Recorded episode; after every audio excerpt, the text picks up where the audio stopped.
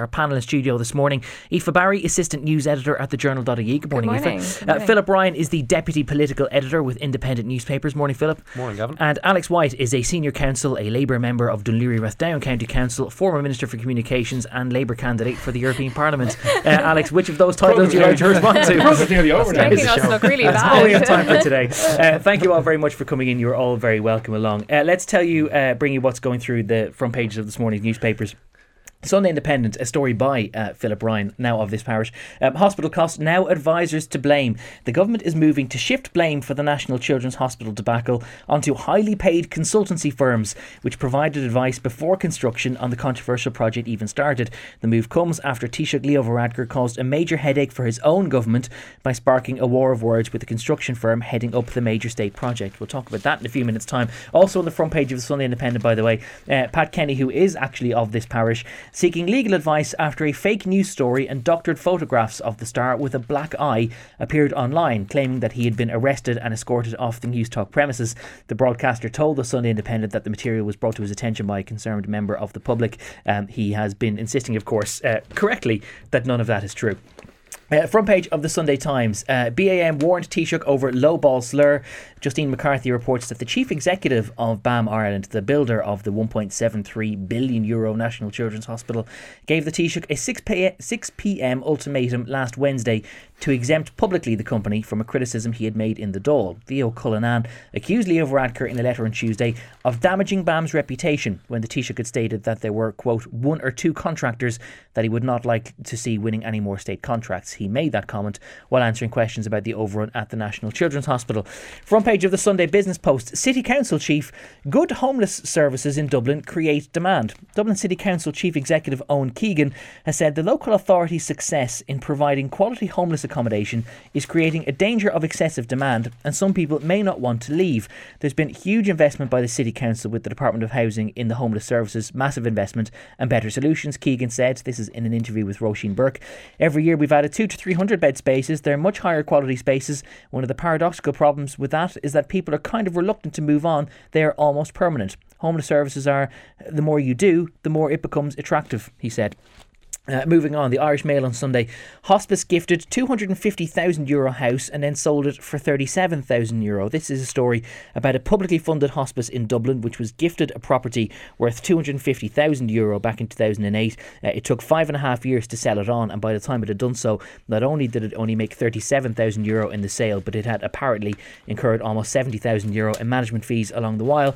Uh, and finally, the front page of the Sunday World, uh, Nicola Tallant exclusive. Uh, John of Odds, Gilligan offers our reporter his last 10p as he appears in court over 23,000 euro cash seizure. Uh, just some of the stories that are on the front pages of the newspapers this morning, but we will start uh, with the obvious one. Philip, your own story on the front page of the Sunday Independent.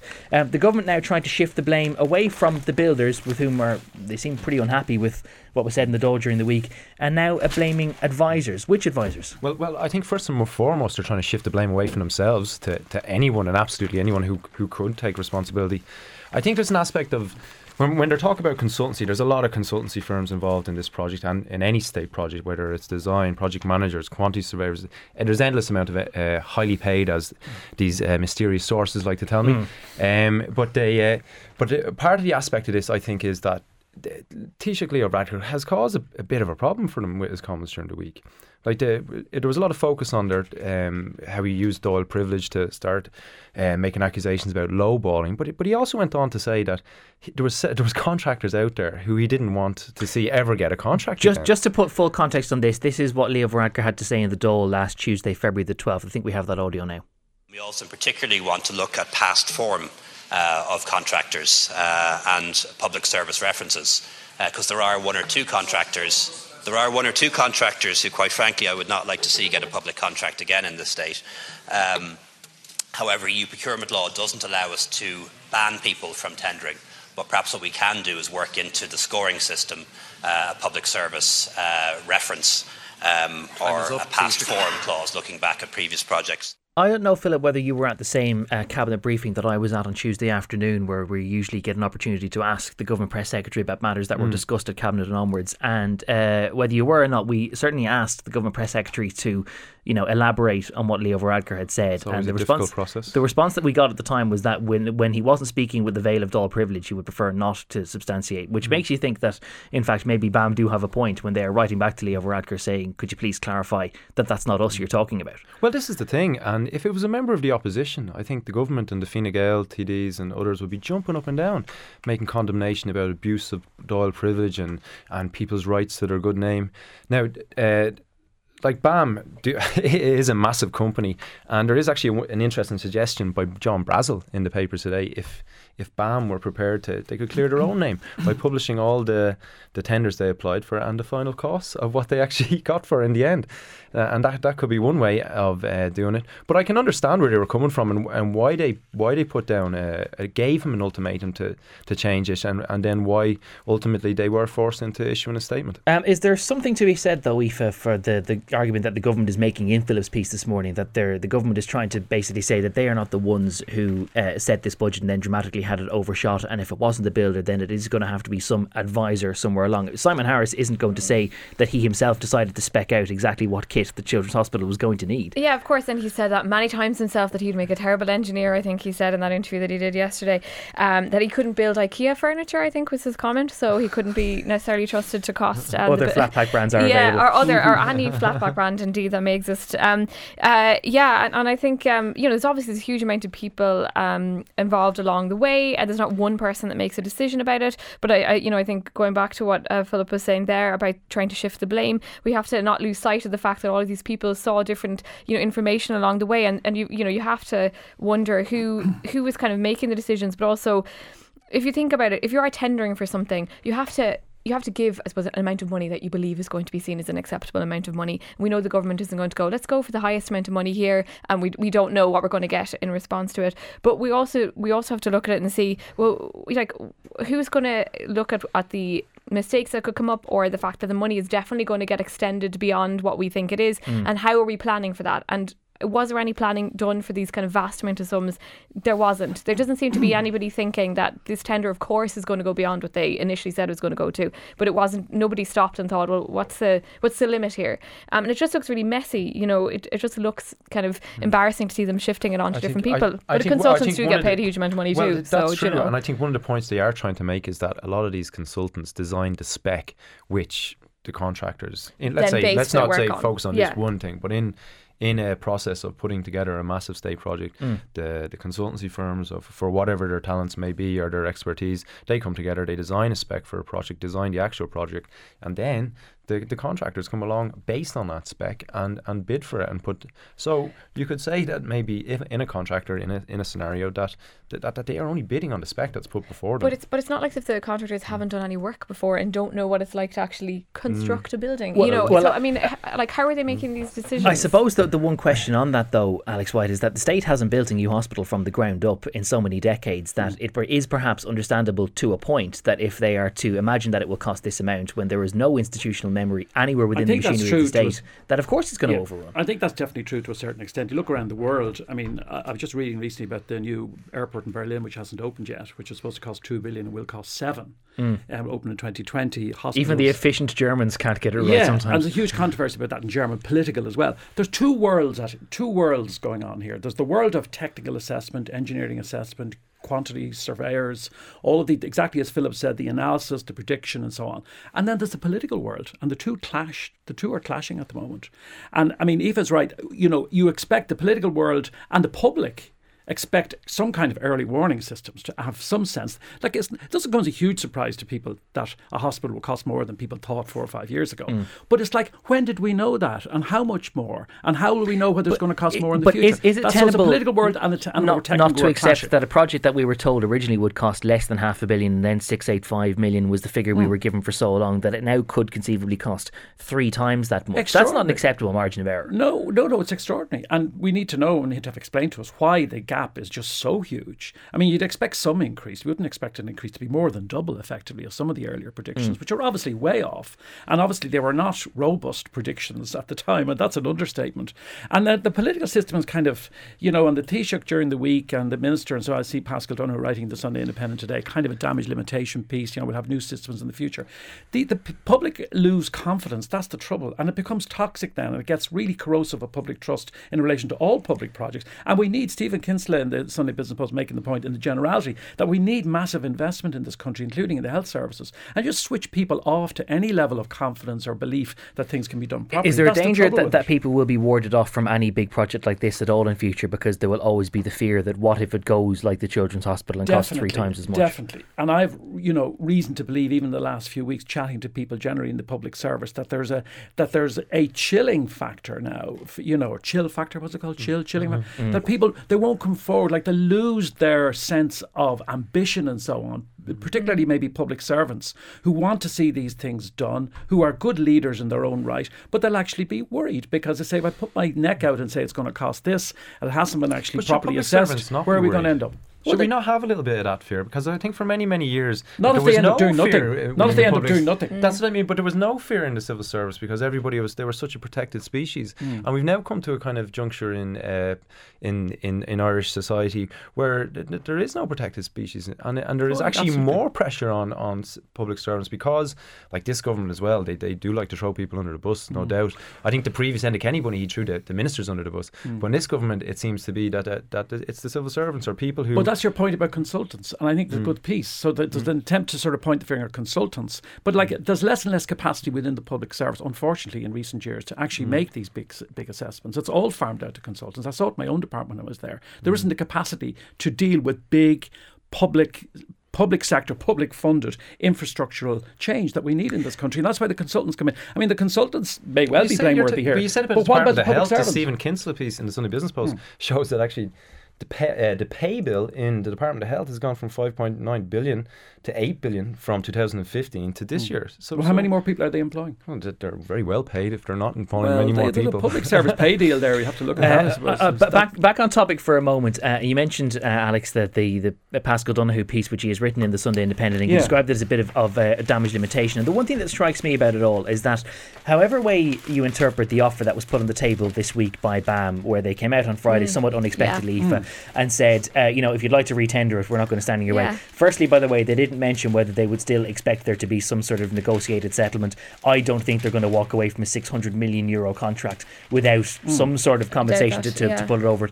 Um, but Paschal Donohoe has made such a virtue. He does it again in the Sunday Independent mm-hmm. today, and he said it several times this week. There's going to be learnings from this. Yeah. We're going to be, you know, be a little bit more discerning about what we give to outside agencies. We're going to be more discerning around two phase tendering and all of this. Mm. Suddenly now the government has been presented with the opportunity to maybe put that into practice from Yeah. day dot. And Simon Harris yesterday completely said he doesn't want to go anywhere near it. Yeah, exactly. And, you know, Paschal Donohoe's thing is interesting because he's, he's talking about, you know, there's a number of areas, there's scope for improvement. We're definitely going to bring about change. Project 2040, we had the IMF in, they told us exactly what to do, we're going to do it.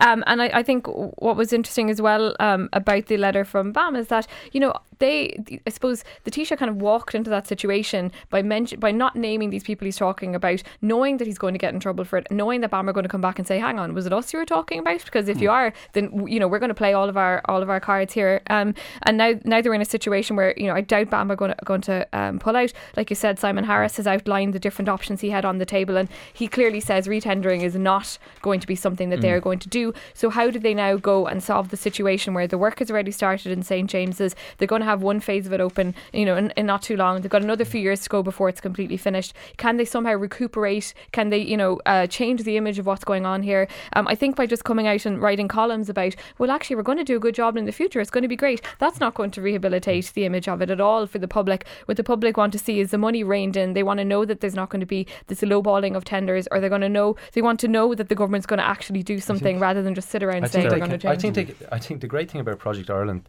2040 for the government is that they can Very far away. exactly they can wave it around in front of people's faces and go, "Wait, and you see this thing in Project 2040." 2040. Safe in the knowledge they'll be nowhere near government at that Yeah. stage. even though also that the, the, the cabinet the cabinet capital spending plans, which of course they have touted so much in the Mm. last uh, you know c- couple of months, that these figures that they announced this time last year are already to some degree in disarray because of the amount of money that has to be moved from one place to another to try and pay for the, the overrun in the hospital. Um, Alex White, there is separately then everyone wants the hospitals to exist. Everyone would like the hospital to exist yesterday, and everyone wants it to be put forward and be operational as soon as possible.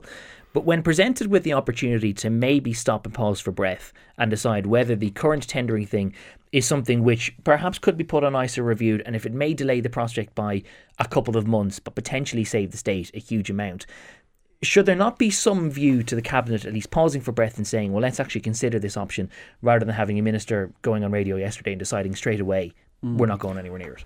Well, yeah, I mean, I think there is a case for that, uh, but this is a project that's been beset by delays already. Don't forget, it started on a different site. There was controversy about which site it should ultimately go to. There's still some controversy about that. Um, I see the Sunday Times editorial kind of making a, sim- a similar point. Go back to the, go back to the beginning, zero the whole thing. Now, okay, there'll be political fallout from that, but I'd be less worried about political fallout than I would be from financial fallout. Zero Will it end up costing thing, us more? Haven't we already spent about 200 million quid uh, in what you know economic sunk costs and money that we've already put in there that cannot be recovered at all? So it might only be a hole in the ground, but that's a case for going on with it. That's not a case for pulling it. I mean, if you've spent some money, it's like you're halfway across the, you're ploughing across the river, and you're halfway, or a little, you know, you're you're you're, you're established across your, you, you know, your your journey. Are you going to turn around and go back? Are you going to just keep going? I mean, it's a very very difficult call politically. I mean, I do accept that, and I think you know, it, it, the issue really here is people rushing in to giving to uh, giving unrealistic figures too early in relation to a project that is probably manifestly going to cost a lot more than politicians, frankly, thought it would cost in the first place. Mm. And that's happening to hospitals over the world, by the But way. But then, given the opportunity to pause for breath and maybe review all of that and try and map out a new course, which might be mm. to everyone's interest, should there not have been. But go down some to the prospect? site. Go down to the site in James's. They're, they're flying at it down there. There's teams of builders from Romania and from all over the place. There's serious con- contractors on site down there. You stop it. You presumably, I don't know anything about building any more than Simon Harris, but if you've got to seal off a site, stop the building, stop the digging, stop the drilling. You know, like these things have a cost in themselves. So every no no option is without implication. No option is without consequence or without difficulty. That's the problem. It's been a long time. I suppose it's been a long enough time coming to mm. actually have this. You know, 1993 was when it was first mooted. Mm. So like, it looks really embarrassing if you think, sorry lads, I'm just going to stop construction again and go back. I can kind of see from that point of view why that looks bad, as much as mm. They made it perhaps a Hames out of some elements of Well, the whole thing. yeah, the one thing on, on that is that I think that they probably could use some clarity from BAM as to whether they would intend to shred the contract without any financial settlement or whether they would be prepared to to cancel a 600 million euro uh, arrangement. Um, Philip Ryan, before we go to a break, um, are you at all surprised that the Sunday Times uh, opinion poll this morning, the behaviour and attitudes, um, not only has Fine Gael retaining its 30% share of the vote, despite all the difficulty that it's had over the Children's Hospital and nurses' pay and everything in the last couple of weeks, uh, but that separately, uh, Leo Varadkar's personal popularity rating gone down from an all-time high of 59 and now stands at just 39%. Yeah. How do you square those two? The honeymoon's well and truly over. Uh, this was always going to happen. I did. There was always going to be a drop. Fifty nine was a remarkable, uh, or forty nine, you say, or fifty nine. Uh, 59 to 39. That, that, that was a remarkable kind of standing or uh, poll rating. Micheál Martin is the most popular leader in the country, Mm. according to that, which I'm sure he'll be happy with going into his Ard Fheis next weekend. And a, a lot of the, the people biting at him in his party might be surprised to hear.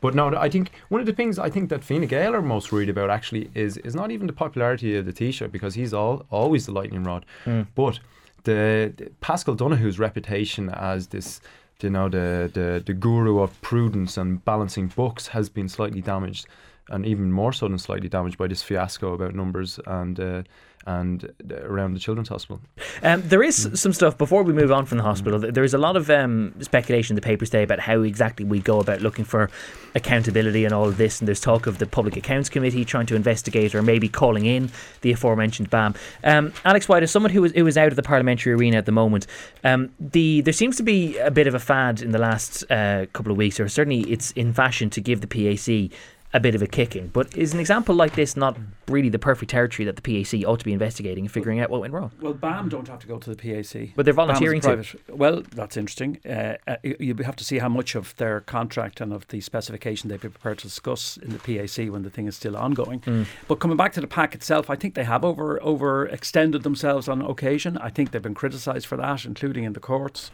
I think it's a critically important committee, though, hugely important historically. It's the longest standing committee um, of the Dáil. There's no senators on it. People tend to forget. Um, it's there to deal really with financial accountability. Sometimes they think they're about accountability in the broader sense. Now, of course, the two things are linked. So is it's the problem then, about financial accountability? Is the problem then not its approach, but rather the fact that it just steps on the toes of, of other committees? and that's true. And there are other very, very strong, important committees, health and so on, that sometimes get a little bit more than a little bit annoyed when the pack sort of muscles into its area, and that's fair enough. You know, I mean that they that there should be that tension, but you know, I think a little bit more of uh, an understanding that parliamentary business can work best if people actually divide up the work they're doing and not have one committee trying to do everything and other committees then running after them. Uh, there is some other content as well in the Sunday Business Post on that general line of the, the role of the PAC. Um, Philip, the one thing that strikes me is that if there is to be these persistent turf wars between the PAC mm. and other committees, such as the, the PAC investigated cervical check, for example, when the Oireachtas Health Committee was trying to do the same mm. thing, mm. Uh, no doubt you'd be looking at the Health Committee looking at the hospital while mm. PAC would do so as well. Why don't they just join forces and have joint sittings rather than having this, this turf war where they're both calling in the same people day after day? Well, you, you see, the, the thing is, the, the PAC get accused of political grandstanding during these things. But a lot of that is coming from territorially jealous TDs who actually want to do the political grandstanding themselves in their own committees, and and I think that's a part of it. it, it they go like they're they're upset. Okay, Alan Kelly's getting all the headlines, and it's not in the health committee where some other TD. Where Alan should. Kelly is also a member. But yeah, yeah. the, but the only thing I would say about committees is is more for officialdom, and we saw it with uh, Noreen um, Nóirín O'Sullivan. She mentioned it on her retirement. Is have to having to be dragged through like people who are trying to do a day job, like say being the Garda Commissioner, mm. are being dragged in front of PAC, in front of the, the Public Accounts Committee, or the, in front of the Justice Committee, having to do all these committees day after day. When possibly, if you're a senior figure in one area, possibly you should be just going to one committee, mm. just so you have it. Like no even question. Even Simon Harris, I think, in recent weeks, had to go before PAC, had to go before Health. Yeah. And and like that, that takes a full eight so hours in each case. What about the complaints then of the likes of Tony O'Brien, who was accused in recent weeks of corroding uh, public democracy? That he reckons that they, the way that they just go about stuff is that they're only trying to manufacture hysteria. Well, he would say that, wouldn't he? Fair point. Um, the, let's move on. Uh, the Sunday Business Post, its lead story this morning is an interview that's been conducted by Roisin Burke with the uh, Chief Executive of Dublin City Council. And it's a fairly wide ranging interview, but he does comment in passing about uh, what the local authority is doing uh, to discuss or to deal with the homeless crisis. Uh, and I'm going to read a couple of paragraphs before, um, Aoife, I'm going to get you to respond yeah. to this. We're dealing with it every night. We have around 1,200 families in emergency accommodation, says Owen Keegan. Ten years ago, we might have had only 10 families. But there are some signs of stabilisation in terms of the numbers presenting. We've managed to drive down the numbers in emergency beds, and we've much more, about 500 families now in hubs, which offer much higher levels of housing. And each year, we've added two or 300 bed spaces. They are much higher quality spaces. He makes the astonishing observation, these are Roisin Burke's words, the Dublin City Council has been a victim of its own success in the provision of homelessness services. One of the paradoxical problems, Keegan says, is people are kind of reluctant to move on. They're almost permanent. The more you do, the more it becomes attractive. I'm not questioning people's motives, but Dublin is a major draw for people who are homeless because there is a very wide range of service provision. The best way to solve homelessness in Dublin, he jokes with rather Swiftian humour, would be to provide no beds. Swiftian humour, all right there. Um, yeah, I mean, like like she describes the the comments, they are astonishing. At the same time, we've had Colin Skehan make quite astonishing comments about homelessness in mm. Ireland too. Um, and for a moment, when I first saw the headline, I actually thought it was him who had said it and not Owen Keegan. Um, you know, the the questions that come up for me there are you know, when you're talking about homelessness and you're talking about people in, you know, um, spending too much time perhaps in emergency accommodation, these are, are you, are, is he realizing these are people that he's talking about? These are people who are very vulnerable, who are on the fringes of society, who are ending up in a situation where a lot of people would not like to be in, where all of us would not like to be in. Um, and where are they going to go? You know, if they're not going to emergency accommodation, where are they going to go? Is the reason why they're going to Dublin because there aren't high enough quality places for them to go to around the rest of the country? Why are people being drawn to Dublin? Where mm. is the next step when people are moving out of emergency accommodation. Why would you want to spend so much time in emergency accommodation if there wasn't something better there for you? You know, I just think the idea of saying the level of emergency accommodation is so good that people just want to hang out there all the time. I mean, we had an FOI on the journal.ie, I think it was last year, and we looked at some complaints and concerns of people who'd spend time in emergency accommodation and other accommodation that Dublin yeah. City Council provided for people who were homeless or in that arena. And what was their take on it? Were they, they happy, unhappy? They were writing letters saying that there were bed bugs in some situations. Again, these are individual letters, so I'm not saying this is widespread, But there were individual letters from people who had said there was bed bugs in the hotel I was staying in. Um, I saw rat droppings in an area I was in. I have concerns or complaints about this. So again, even though these are individual cases, um, might have been one-off cases, the, you know, people are not living in the lap of luxury in these situations. Uh, Philip, it it seems like they might be a little bit tone deaf, given that people would uh, have such concerns about the you know, the homeless crisis that we have in the capital city and indeed across the country. But might he have a point that if Dublin City Council is providing accommodation which is of a higher quality than you might get in other local authorities, that of course people are going to look for wherever is best for housing. Well, the thing is, we we listened to Owen Keegan, um, Conor Skehan, I think you mentioned, and uh, the the lady from Dublin Homeless Executive, Eileen Gleeson. Eileen Gleeson. They've all made comments like this. They've they, they've all spoken like this, and, and and these are the people who who are dealing with it day in day out. Uh, Like no one in this room has actually a daily working experience of the homelessness crisis. No, and okay, Owen Keegan's comments aren't going to get him a lot of hits on Twitter and a lot of likes, and the usual types will get themselves upset online. Um, and they'll say it's shocking awful, but like this is the man who's dealing with it. He's he's the one. He is. uh, He doesn't really have an agenda. I don't think as such. He's a civil servant in the in in a local authority, trying to trying to presume fix it. Um, and I suppose some, at some stage we're going to have to kind of listen to these guys and go and not be emotive and go like, look, is this is this the reality? Uh, he's not living in the accommodation though. I mean, you know, it. he's not he's not a homeless person. So I, I think that the danger, you know, if you listen, if you want to talk to the people who are actually in the situation and see what it's really like to be homeless in Ireland, talk to people who are homeless. I mean, I, I remember I did, an, and I'm obviously haven't been in that situation, but I remember doing an article a few years ago and spending time in an emergency accommodation, and it's not a, you know, it's not a luxury place where people are having to live, and But people are in very point- vulnerable situations. I you think know? the point he's trying to make is, and maybe they haven't gone into it in depth, is Yeah. is that like the fact that people go into these emergency con- uh, um, accommodations, into these hotels on the basis that they kind of realise that it's a it's a fast route to a house. Of course, and it's supposed that, to that- be that's what he's trying to housing make here, first and it- policy. maybe that should have been teased out more in the Uh, article. In, in fairness, actually, the, the quote that I read, um, I possibly ended it at an inopportune time. Uh, the, the quote goes on that I read uh, The best way to solve homelessness in Dublin would be to provide no beds, he joked. Now, I'm not advocating that, but when you do go out of your way to increase accommodation and improve the standards of that accommodation and provide a whole lot of support services, then you become naturally, it's a much more attractive place to be. That's just the reality. The more you do, supply creates its own demand. That's what happens. And in fairness, there is significant political support for homelessness services, significant public support. So there has been a huge public investment in, in public services. Um, what do you make of this, Alex? Well, I actually, I genuinely don't know what question to throw to you because yeah. I, I'm conflicted between Well, perhaps the substance and the myself, tone I'll tell you why. I mean, I, I do think that it's um, ill-judged to joke in the way that maybe that he has. But on the other hand, I'm kind of inclined towards what Philip said, in that, you know, we've been. Uh, I think for too long uh, we've had a problem with public servants actually saying what they think based on their experience, and I think that public servants should should in fact be free to comment and free to engage uh, in in the public discourse based on the experience that they have. Now, I don't think that anybody, I can't imagine that anybody would want to live permanently in emergency accommodation. Like, why would anybody want to live in, in emergency temporary accommodation permanently if that's what's being suggested? Well, it just doesn't look right to me. Might it be I'd because like the to know standard of rental about it. accommodation in Dublin in the, the private market has actually become so poor? And, and we see the I- pieces that, that you and your Do you colleagues know- put up on the Daily Edge Yeah. every well, month. exactly. But I'd like to know more about that. I'd like to understand whether what he's saying is in fact true. Whether you know, I'm not saying he's he's misrepresenting the position. I'd like to see more about it. It's the stuff. That's the bit that gets on the front but- page. His joke about his Swiftian whatever. Mm. That's what's on the front page. But then what's it's a the big ta- long article What's here the about lots of takeaway message to learn then from a comment like that? If he says that actually they have difficulty sometimes getting Elaborate people to leave. and tell us what you mean. Elaborate and tell us. Are there people permanently staying in this account that won't move, refuse to move? Explain to us what you, what what the council is doing about uh, building and providing accommodation so that people don't have to stay in emergency accommodation. So don't just have a glib comment and joke about, oh sure, if we didn't have houses at all, there wouldn't be a problem. If we didn't have a, a provision at all, there wouldn't be a problem. But I don't think that he should be criticised or prevented from commenting. And I don't think practically anybody. I mean, I believe in freedom. You know, people should be have freedom to speak and freedom, particularly people who are actually in charge of these services. They should say, but then they should be interrogated by people like you as to what they meant. I mean, get him in here and ask him what he meant by that and to elaborate on. Sorry, I'm not telling you what your job. No, no, no. You know what I mean? well, the journal.ie, in fairness, have done. Like, let's see what these people mean when they make these comments that look glib. And let's have the public understand what they meant by well, that. Well, if Owen Keegan is listening, the, the number is on the website newstalk.com. So do give us a buzz and tell us what you mean. Just on the, I think one of the things that was, int- I think it was announced during the week was Eoghan Murphy was talking about bringing in new rules about people uh, turning down social housing, Yeah. and if if there's, they turn down a second offer, that they will then have to wait a further five years for a next one. Now that wasn't done for no reason.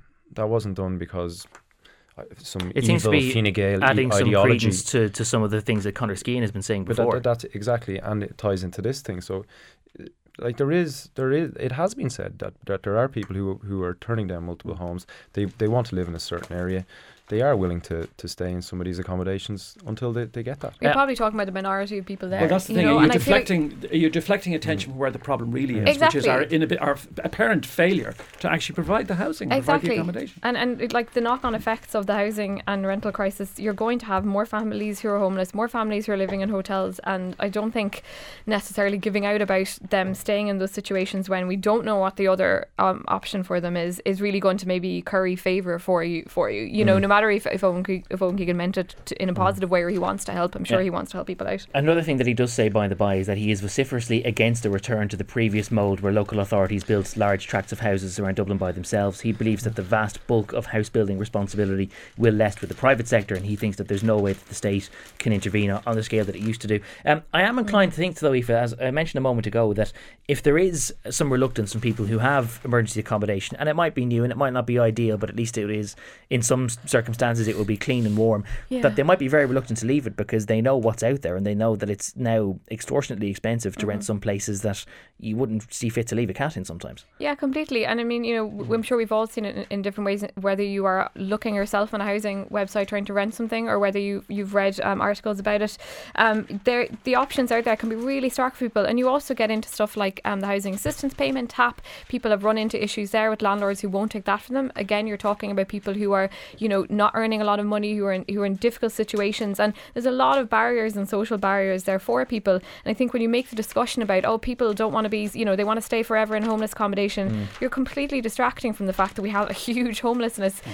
Um, issue in Ireland. So how, how do we, dire- you know, address that and not start addressing giving out about people? It is just one thing that he said in a quite a lengthy. Yeah, it note, is, and it's worth know, reading so- the entire thing because it he has some very really interesting Yeah. points. I think his point, of, like you were saying, um, Gavin, about about local authority housing um, is interesting because there's a lot of discussion around you know uh, the great strides that were made back in the 1930s or thereabouts in, in changing the tenement issues and stuff there. So how do we move forward and have a new approach in terms of uh, solving the issues? It, it is staggering, today. irrespective of whether you think that Owen Keegan is on the right side of that debate, believing that the state shouldn't intervene in the same way that it used to do back in the 30s or 40s. And this is back in a time when the country, frankly, had to pot to piddle in. Yeah. And then you look at what's on page 13 of the Sunday Business Post, where Michael Brennan has written a piece about how how do we house the nurse and the guard? That if you are a nurse on the average salary and a guard on the average salary, you can afford to spend 310,000 euro, which is enough to get you a two two bedroom terraced house in Stoneybatter, which could be perfect if you're trying to. Um, if you're perhaps living alone, or maybe if you have one child, but that if you want to have a family in an urban area, sometimes Philip, that it's just becoming a complete non-runner. Yeah, no, it's this disparity between what the rent you have to pay while you're sitting in your apartment saving up, forking out 15, 16, 17 grand for a two bedroom apartment, Mm. and then trying to put a few quid away for at the weekend to save up for your whatever 20 grand deposit or is it 30 grand deposit on some of those houses. Those houses out in Stoneybatter, great location, but they're tiny. You're not Mm. going to raise much of You're a talking a lot of work as well. To A lot of work in a lot of into cases to Yeah. do them up, but but moving yeah into the suburbs, it, it it's just not a reality. So why can't um, Alex? I'm going to come to you on this. Why can't the state intervene in the ways that it used to do? How come when the country was was flat broke and we were in the middle of this destructive economic war with our former imperial power and all of this, and the country was was flat broke, and we could still afford to fundamentally house people. And now the state, whether it's a, a policy position or, or whatever it is, that the state is deciding that, by and large, they expect the private market to fulfill Well, I a lot of that gap. disagree with Owen Keegan. I think the state has to intervene. Now, it may not intervene in the way that it did in the 30s, the 20s and 30s, or even up to the 50s, where it was itself building the homes.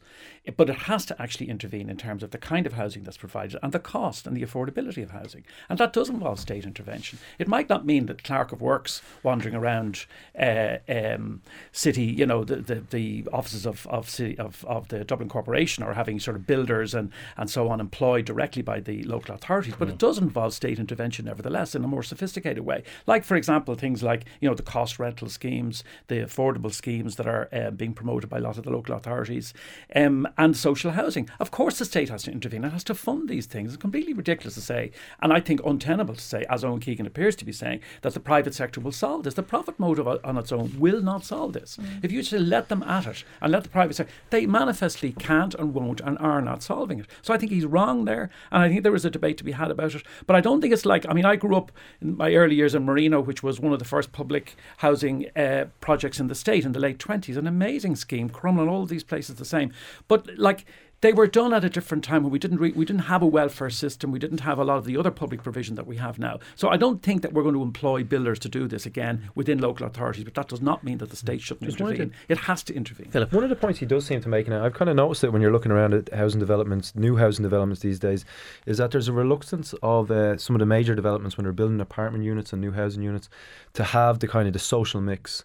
And, and what they've done instead, and I, Mm. I, don't know what, how this will result or what will be the, the impact socially on this. But if you, in a lot of cases, I've seen new developments made, and there's houses, three or four bedroom houses scattered around the places, and plonked in front of that to get their, their part five, I think it's called, wasn't it? The, Mhm, yeah. To, to get over that, percentage, yeah. that percentage of five percent, they just build a little mini tower block at the front of it for where you're going to put people from who are in homeless crisis or But near surely social b- housing. better to do Yeah. that Kind of now, makes- where whatever about the bit of a social mix, divide. at least that means that you do have those units rather than what happened in, in the last them. couple of decades where developers were able to just buy their way out of that But it, requirement. it, it, yeah, but it, it, it's still like it, it's still visually anyway. To me, there's a real us and them mentality when you come into these estates Yeah. and you see there's the little apartment block over there, and that's where all the social housing people live, and everyone else who uh, can afford to buy houses are living down the road there. Yeah, because it's supposed to be a mm. social mix, and the idea of mm. the word mix means you don't have people kind of effect- effectively ghettoized in one area. Mm. And again, like visually, if you're thinking about you know um, tower blocks and, and and specific kind of flats and things like that, that unfortunately can bring up those those presumptions, and it can apportion people away from the other people who can afford. Also, there's a um, massive demand for people who are. I mean, it's not it's not tenement clearance anymore. It's not Yeah. like it was hundred years ago. People who are young graduates, like dare I say, people in this studio and others, and people of the same generation. Um, it's not just the fact that they're graduates, but I mean, it's it's it's not it's not people coming out of poverty in the inner cities that we have to. It's actually Yeah. a whole generation of young people who have to be accommodated uh, with homes who themselves will want to make a contribution, but they simply can't afford it. So I would rather talk about public housing than Mm-hmm. social housing very often. Like we will need social housing people who never be able to afford, but Yeah. that's a small percentage. But there's a massive uh, cohort now of people of your generation who are in their 20s and 30s who maybe have been to college, who have decent enough jobs, who aspire to staying in Ireland, having families. They are the big pro- that's that's the biggest in terms of numbers. That's the biggest problem that we have. Yeah, and, and you do see there. There's a call. For, I can't remember exactly who called for it, but for the affordable housing limit to be broadened from 75k to 100k. And, and in one way, you might think, ah, actually, here, you know, people are earning that amount of money, then surely hmm. they can save. But hmm. actually, as I know myself and from other people that I'm talking to, if you're looking at how much you're paying in rent, the rent is going up and up and up and up. It's gone up about three or four hundred euro in the area I'm living in in the last two and a half years, which Mm. is absolutely unbelievable. Um, how people just are finding it very difficult on really good wages. That's right. And in Michael many Brennan, cases to Yeah, That's his piece about the guard, the, the, some, the The- famous guard and the nurse. And by the way, he says at the end, Yes, very interesting, that- just to prove that I read the whole thing, he said the Central Yeah. Statistics Office found that the number of nurses married to Gardaí was less than the public might have expected. 15% of married male Gardaí had a nurse as a uh, spouse. at One least- thing like- I mentioned about yeah. the guards and the Briefly, nurses please. is that uh, they're the two, the two, two groups who've got uh, pay increases in the last few years, thanks to protests. Right. Um, Aoife, there's uh, quite a bit in today's papers about um, the Me Too movement and how this week it seems to have moved from uh, from film into the world of music, largely spawned by the allegations surrounding um, Ryan Adams, which we don't have time to, to get into the full Yeah. detail of. Um, but it does seem that the music industry has been quite a bit behind the curve in terms of dealing with this institutional sexism than film is. And the one thing that I, I can't quite get my head around is why it's taken this long. How, how come, uh, you know, film and TV all managed to go in a domino effect so quickly and music Yeah. has held out for so long? Well, you know, I think the reasons behind sexism and prejudice in all the industries are all come from the same roots. But I think if you look at music in particular, and this is an inter- a particular interest of mine, I, I studied in college. I did a thesis on, on gender and music, and reading about it was just so interesting um, because a lot of music, particularly rock music, is it, the bedrock of it is you know men are the musicians, men are the powerful people on stage, and women are the groupies. They're the muse. Um, women have their role outside of that. Now that's the quote unquote traditional stereotypical roles. Um, and if you look at the the myths and you know mythology, the stories around it, you've got Led Zeppelin and their groupies. You know, you've got you know lots of really interesting stories around all of that. So women and men have, have had their stereotypical roles. Um, when I was growing up, you didn't have a lot of women in bands, young girls in bands. Thankfully, that is changing hugely. You've lots of more powerful women in music. Um, you have lots of younger girls in bands, which is great. But what you also have is this acceptance of bad behavior, of the you know the the kind of rock and roll lifestyle, the the sex, drugs, and rock and roll. And what was happening is you were kind of having the the kind of front men, particularly being, I suppose, serviced by groupies and women having their role of like pleasuring them and actually not actually having a, a, a role themselves. So when you have this bedrock of accepted sexism and accepted gen- accepted gender roles, it's very hard for women who are coming up to speak out about it. I mean, I've talked to, you know, I I was, you know, when I was younger, I used to DJ and things like that. I saw it myself firsthand, the stuff that you'd have from people, the presumption that I didn't know as much about music as my male peers, the, oh, girls, you're la- going to lap dance, uh, what band is this, you know, label on, the lads mm. messing with the mixer. And that's just like the tip of the iceberg. You uh? So do you think then it's taken longer to, to get around to addressing those things because those gender roles are so reinforced in music by comparison to film and TV where you have female leads aplenty and that they're not quite as a rarity. Uh, well, I think it's interesting because there's actually those those gender roles are you know enforced in many different ways throughout throughout all the society and throughout all those sectors. But it just depends on how quickly and how easily people find it to speak out. And I think that it's so hard if you're in an industry to put your hand up and say, actually, the way people are, are treating me is is sexist, or listen, that thing you said to me about me not knowing about this, or don't carry that amp or whatever, that that is sexist. So it's very hard for people to speak out. But what you had was you had the Weinstein situation, obviously, mm. with um, the New Yorker and New York Times having those articles, and that all of a sudden just oh, I just broke open broke open the door, and all of a sudden women it was safe for people to speak, and not just women, but safe for people to speak. And now I think with Ryan Adams and with the R. Kelly documentary as well, it's all of a sudden people are getting to, to open open their mouths and talk about it without the feeling that, that they might be somehow punished for it, which is the fear. So that this this could actually be the, the trigger point that, that spawns a lot more testimony. It could be, and I really hope it is. And I thought I thought what, what was really good is seeing so many men and women, particularly on Twitter, speaking out about this sort of behaviour. I know so many great guys I've, I've worked with throughout the years who are just appalled by this sort of thing.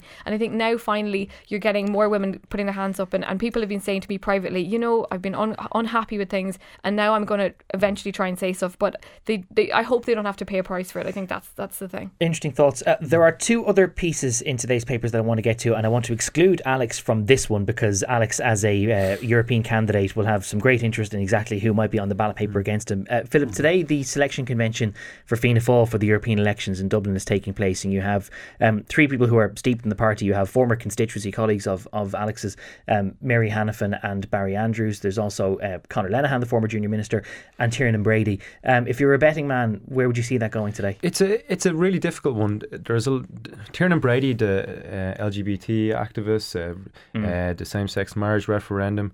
He's got a good public profile from that. Uh, he's, he seems to be getting the nod from some senior people in the party. Jim O'Callaghan and Dara Calleary have been quite vocal in their support of him. Uh, but then you do have these big names of the past, and, and people anybody who run for election, people who have run for election, people who know members, know members uh, quite well, and anybody senior in politics will tell you, Alex as well. Once you tell members to do something, there's a very strong chance they'll do the exact opposite.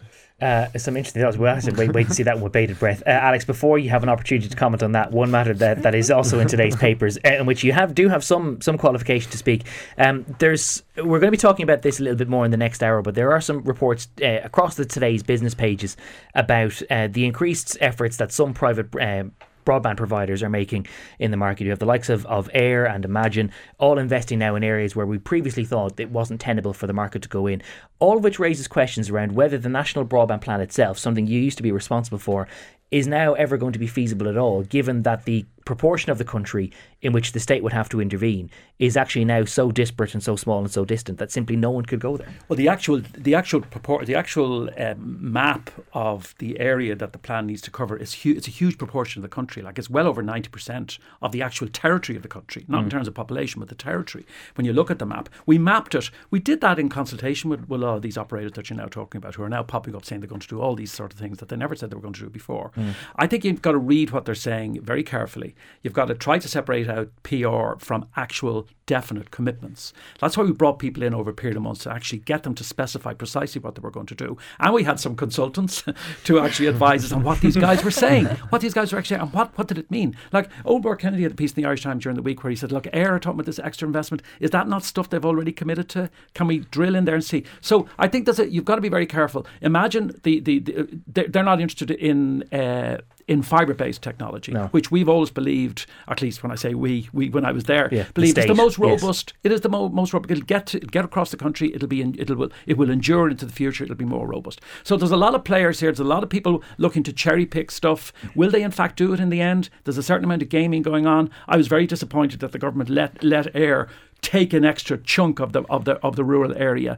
Um, the, the the when Denis Naughten was minister, I think he probably did it for the best of reasons, but I think it actually made the broad the national broadband plan in rural Ireland less attractive for other bodies. And then you saw SIRO actually leaving it, which is the ESB and Vodafone. Yeah. So there's an awful, lot, you know, there's an awful lot here. There's a lot of stuff that you need but to sift through. In, in summary, you're, you're a little bit more some, more skeptical. I would have some concerns about it because if you, you, as you say at the start, if you shrink the area, it's a bit like saying provide a bus service in rural area, rural areas. If you allow some operator just to cherry pick the easy routes, you know, the stuff in and between the, the villages that are accessible, rather than going up the hill to the to the place that's more remote, obviously it's going to be less attractive for other players. So there is an issue here for the government. There's no okay. doubt about it. More on that with Adrian Weckler in the next hour, but I'm afraid we're going to have to leave it there with our newspaper panel for now. My thanks to Alex White, Senior Counsel, Labour Councillor, and former Minister for Communications. Uh, thank you, Alex. Uh, Philip Ryan is the Deputy Political Editor with Independent Newspapers. Thank you, Philip. And Aoife Barry is the Assistant News Editor at thejournal.ie. Thank you, Aoife.